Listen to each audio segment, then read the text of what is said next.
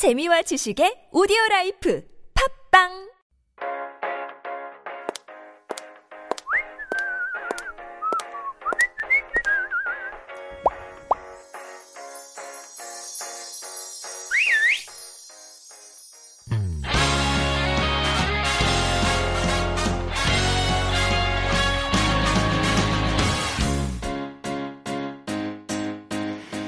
that is our Q4 Style Files. And this is our corner, of course, dedicated to exploring and introducing fashion and beauty trends. And joining us again this week is K beauty expert Lauren Lee. Good morning, Lauren. Good morning. Great to have you back on the show. Have you heard about this no poo trend? I've heard of it.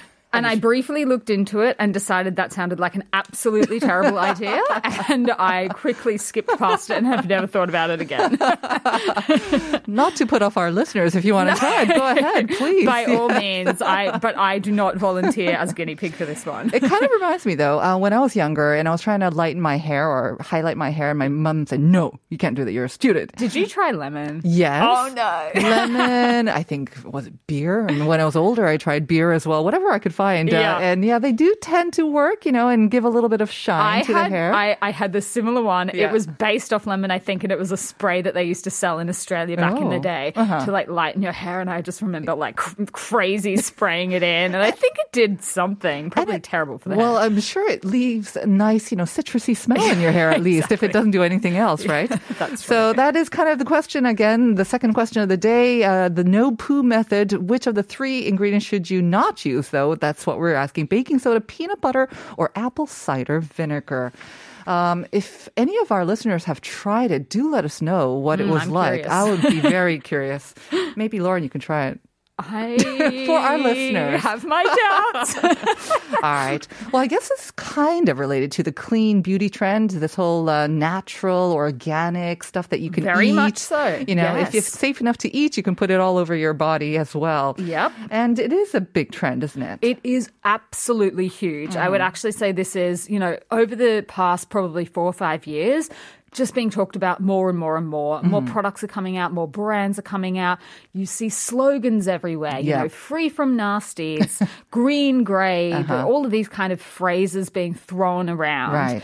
Uh, and, you know, from a consumer's perspective, on the one hand, it kind of seems to make sense, mm-hmm. right? Clean beauty. If you're talking about clean eating, we Yes. understand that that's a good thing. You're eating less processed packaged foods, Right. maybe more fruit and vegetables, which mm-hmm. is good for our body. But when it comes to clean beauty, a lot of the companies that are marketing these kind of products are trying to use the same kind of claims mm. uh, and just sort of import the concepts into a beauty product. Right. it just is not the same thing. And that's, I think, where, you know, I certainly have problems with it. And a lot uh-huh. of people that work in the industry who are more science based mm-hmm. have a few problems with the claims. I have a feeling this is kind of similar to greenwashing, right? What we call they're trying to package everything as Got being in kind one. of eco. Yep. So this is kind of like clean washing. Correct. So we're going to debunk some of these myths or um, the claims that some of these companies are making, kind of with a Q and A sort of a Yeah. format. We're like going to mix it up commonly today. frequently asked questions that Right. a lot of people have. Okay. You know, when they go to uh, a store, when they're maybe approaching a brand to ask about the product. Mm-hmm. Right. You know, these are pro- uh, the questions that I've been asked myself many, many times. Mm-hmm. So, yeah, I, I just thought it'd be interesting to actually explore some of them in a little bit more detail. Right. And maybe unpick where the science is a little bit lacking. Good. All right. So let's begin, I think, with the most basic question. We got to start off with what exactly is clean beauty? Because it seems very, very broad. Doesn't it just? Yes. and I think this is where we come into some problems, even from the very first question, the Right. first definition, because it's not one that has like uh, a set definition. I think generally for most people, this is how it seems to go: is you take a look at the ingredients Mm-hmm. list of your skincare products and you check it against an app or a list Mm-hmm. of so-called dirty, I guess, ingredients, and then if it has any in it, it's dirty, and Mm-hmm. If it doesn't, it's clean. That Okay. seems to be the general gist of what a lot of people are saying is So how this works. So it's not necessarily natural, but just ingredients that are kind of so bad for us or bad for the environment. That's kind of what dirty ingredients could be. Potentially. And Okay. again, There's no depending on Clear the brand, I it's see. different. Uh-huh. Uh, and so, you know, there are even in, in, in Korea, you will find that there are some really big YouTubers Mm-hmm. who on their channel will do this and they'll say, well, I'm not even trying this product because it has X, Y, or Z Mm-hmm. bad, in inverted commas, ingredient in it. So this is a worldwide thing, but definitely uh, very prevalent in K beauty in particular at the Yeah, moment. Yeah, I mean, I know that there's a very prominent sort of beauty app, right? Cosmetics app Yes. that analyzes all the Indeed. ingredients in Yep. all of these cosmetics and then it kind of rates them on that. And a lot of people will kind of, again, base their kind of reviews on whether it has certain ingredients or not. But like you said, it seems like this list of ingredients that are being defined as clean or whatnot, um, they should be regulated, no? In a legal way? And you would, shouldn't and you would think that, right? You would imagine that if there is this concept and there are so-called bad ingredients or harmful ingredients, that it would be regulated. You know, Mm-hmm. That there would be a definition. No one just can claim it. No. There should be some regulations. But in fact, there aren't. and this is the this is where it becomes really really tricky is because, you know, the list of what's considered harmful or not varies from brand to brand. And the app that you were just mentioning and a lot of the ones that I see in Korea are based off uh, an organization called the Environmental Working Group, the EWG, and they basically have a list that they've put out that uses a traffic light system. So green is, you know, clean and good, and then amber is cautionary, and mm. red is bad. You should avoid it. But if you take a look at some of the ingredients that are actually in the red category, these are very, very well researched, well understood ingredients. Things like retinol, for mm-hmm. example, that have a long history of being used in cosmetic products.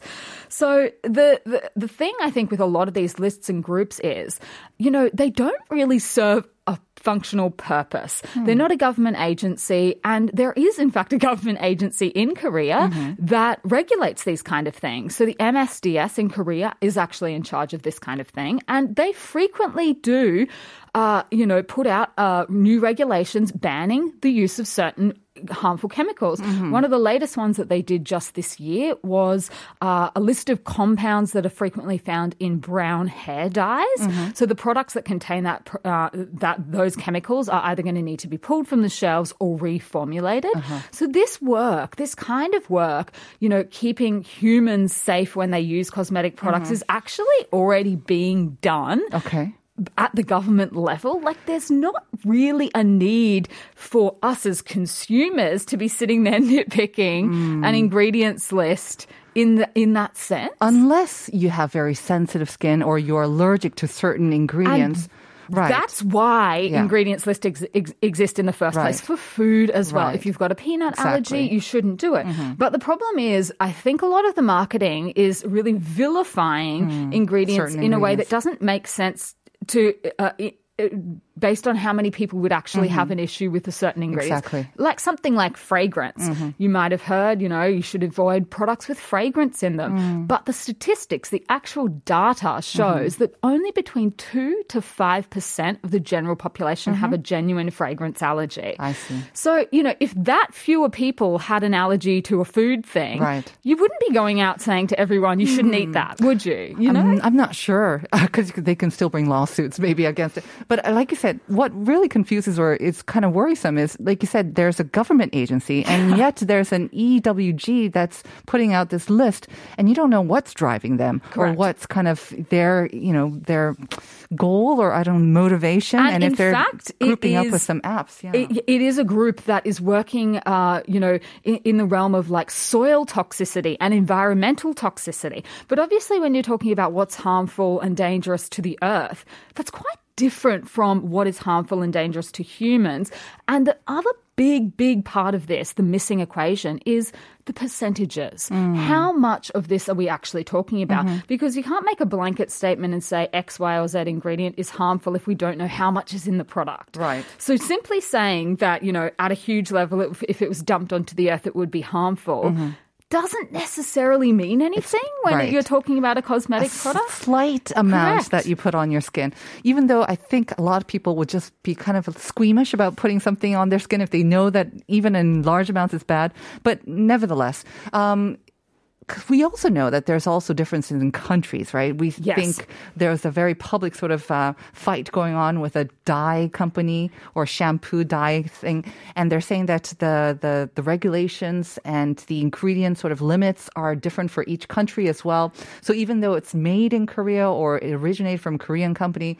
They can't sell it here in Korea, but they can do it overseas. So again, a lot of sort of gray and kind of blurry lines between all those regulations. There are, yep. So that seems to be a major problem with clean beauty that there are no set definitions. I think my biggest problem? issue with it is for that that for sure, but also just the way that it is fear mongering and playing into people's desire to want to do the best thing for their skin and for the environment.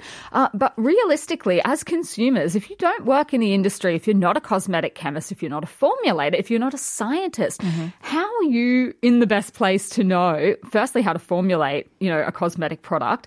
The thing is this, like when we talk about the harm of a particular ingredient, that's testing it you know, in its purest form. Mm-hmm. But when we manufacture cosmetics and formulate them, it's tiny little bits of lots of different things that go together, mm-hmm. and that changes the chemical structure of them as well. Mm. So when you end up with a final made tub of face cream, it's actually very, very different to Right. saying that this one ingredient in its purest form in a lab when it's tested on mice somewhere mm-hmm. is harmful. And I think that's the big missing piece. You know, the dose uh, is the poison, you know, like the two can't be separated. Mm-hmm. Take, for example, your cup of coffee.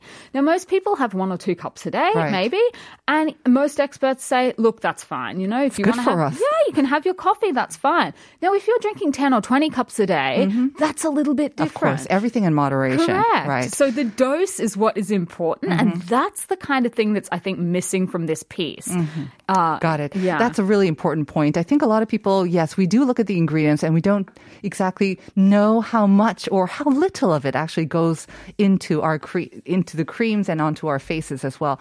But when we do talk about clean beauty and you talked about clean ingredients compared to the dirty ingredients, you would think because they mostly or they use maybe eco certified, it depends Yep. sometimes on these labels, natural products, Organic, yep. organic. I would assume that they must be better for my skin because they are natural. And Is again, that not right? I think that's a, that is using a similar kind of argument that we use with food. You know, of course, natural food is better than processed food. No one's arguing against that. But when it comes to our skincare products, the synthetic chemicals just have so much more data. They have a much longer history backing them up. Mm-hmm. So we understand the safety profile of those kind of synthetic More. ingredients a Mm-hmm. lot better than we do the natural ones. Mm-hmm. The other thing is this when people talk about natural products, well, if you were to create an 100% natural product, that would not contain preservatives in mm-hmm. most cases. Right. And if we don't have preservatives, what happens? The product is less stable and it mm-hmm. doesn't last very long. Right. So you've got maybe three months to use it and then it goes off. Right. And that is not safer than mm. using a well known preservative that Yeah. we know in advance how it's going to act. So I think that's the other thing is that chem, it's not that simple. Uh, a lot of the natural uh, ingredients, because we don't understand them as well, when we're using them on things like sensitive skin, they can have very unknown reactions. I've had a bad experience with a raw potato pack on my face as well. Oh. Totally broke out in hives. Did not know that the potato was old, but uh, yeah. Oh, I mean, natural, we have allergic reactions to natural ingredients, of course, as well. So, like you say, um, natural doesn't always mean better. And the more experiments or the more research and data behind it can actually prove it to be more safe Correct. uh, for your skin as well. So, I guess another one is if it's all natural, um, and we talked about the rules, so maybe we can just skip that one. But why are they sometimes more expensive? I find that sometimes they are packaging, they are marketing these natural or clean products as being better for us, and they are using natural ingredients and not synthetic. So they tend to be a little bit more expensive, especially some of the high end brands, right? It's true. And I think that this is the other big problem with it is because these brands a lot of the time they're marking them up and they're they're selling them on the basis of perceived benefits that don't necessarily exist. Mm. And that's problematic for so many reasons. It gives them an unfair competitive advantage in the market. Mm-hmm. It's unethical and they're preying on people's fears.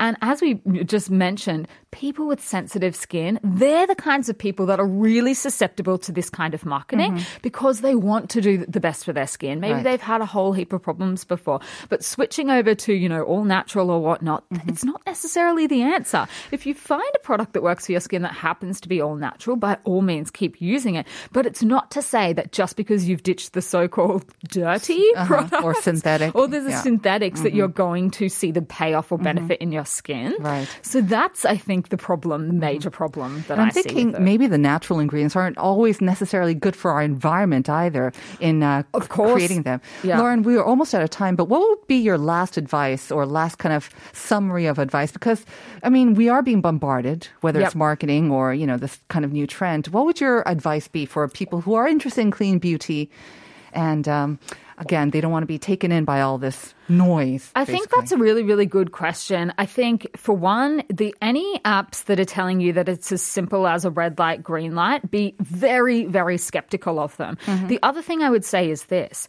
if you walk into a store that has a clean beauty section.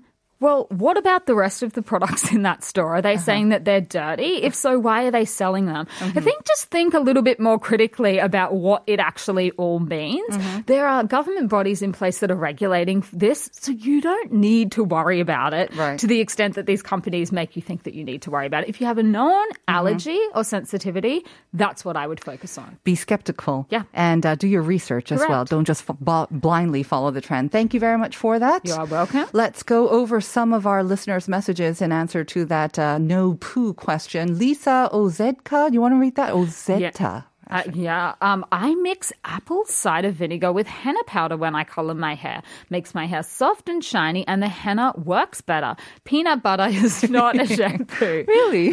5283 saying 베이킹 소다는 찌면 안 될 것 같아요. 하수구 막혔을 때 그걸 넣으면 막고 있던 머리카락이 녹는데.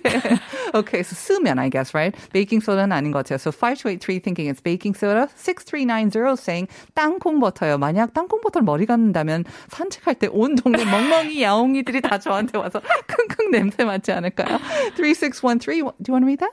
Uh, uh, yes, Yeah. the, the answer is number two, baking soda. Mm. 어, 저는 5년째 머리 감을 때 샴푸도 비누도 쓰지 않고 오. 있어요. 대도 밀지 않아요. 와우. 환경 보호 자원이랄까요? Wow, very, very uh, progressive. I don't know. I mean, yeah, I've never heard of someone. Wow, how is that working for you? Really curious. 1508 땅콩 버터는 아닌 것 같아요. 좋은 방송 늘 감사합니다. 2578 peanut butter. Let me try no, No poo. please, please do so. 52731 saying 땅콩 버터요. 시키지 않을 것 같아요. So peanut butter is indeed the right answer. Please don't Phew. try washing your hair with peanut butter. But we got lots of correct answers, and the winner is. Four, five, two, three. 축하드립니다. Congratulations. Congratulations. And we are going to hand it over to Uncoded now. This is Highlight 얼굴 찌푸르지 말아요. Thank you very much, Lauren. We'll see you next week. You will. And listeners, we'll see you tomorrow. Bye-bye.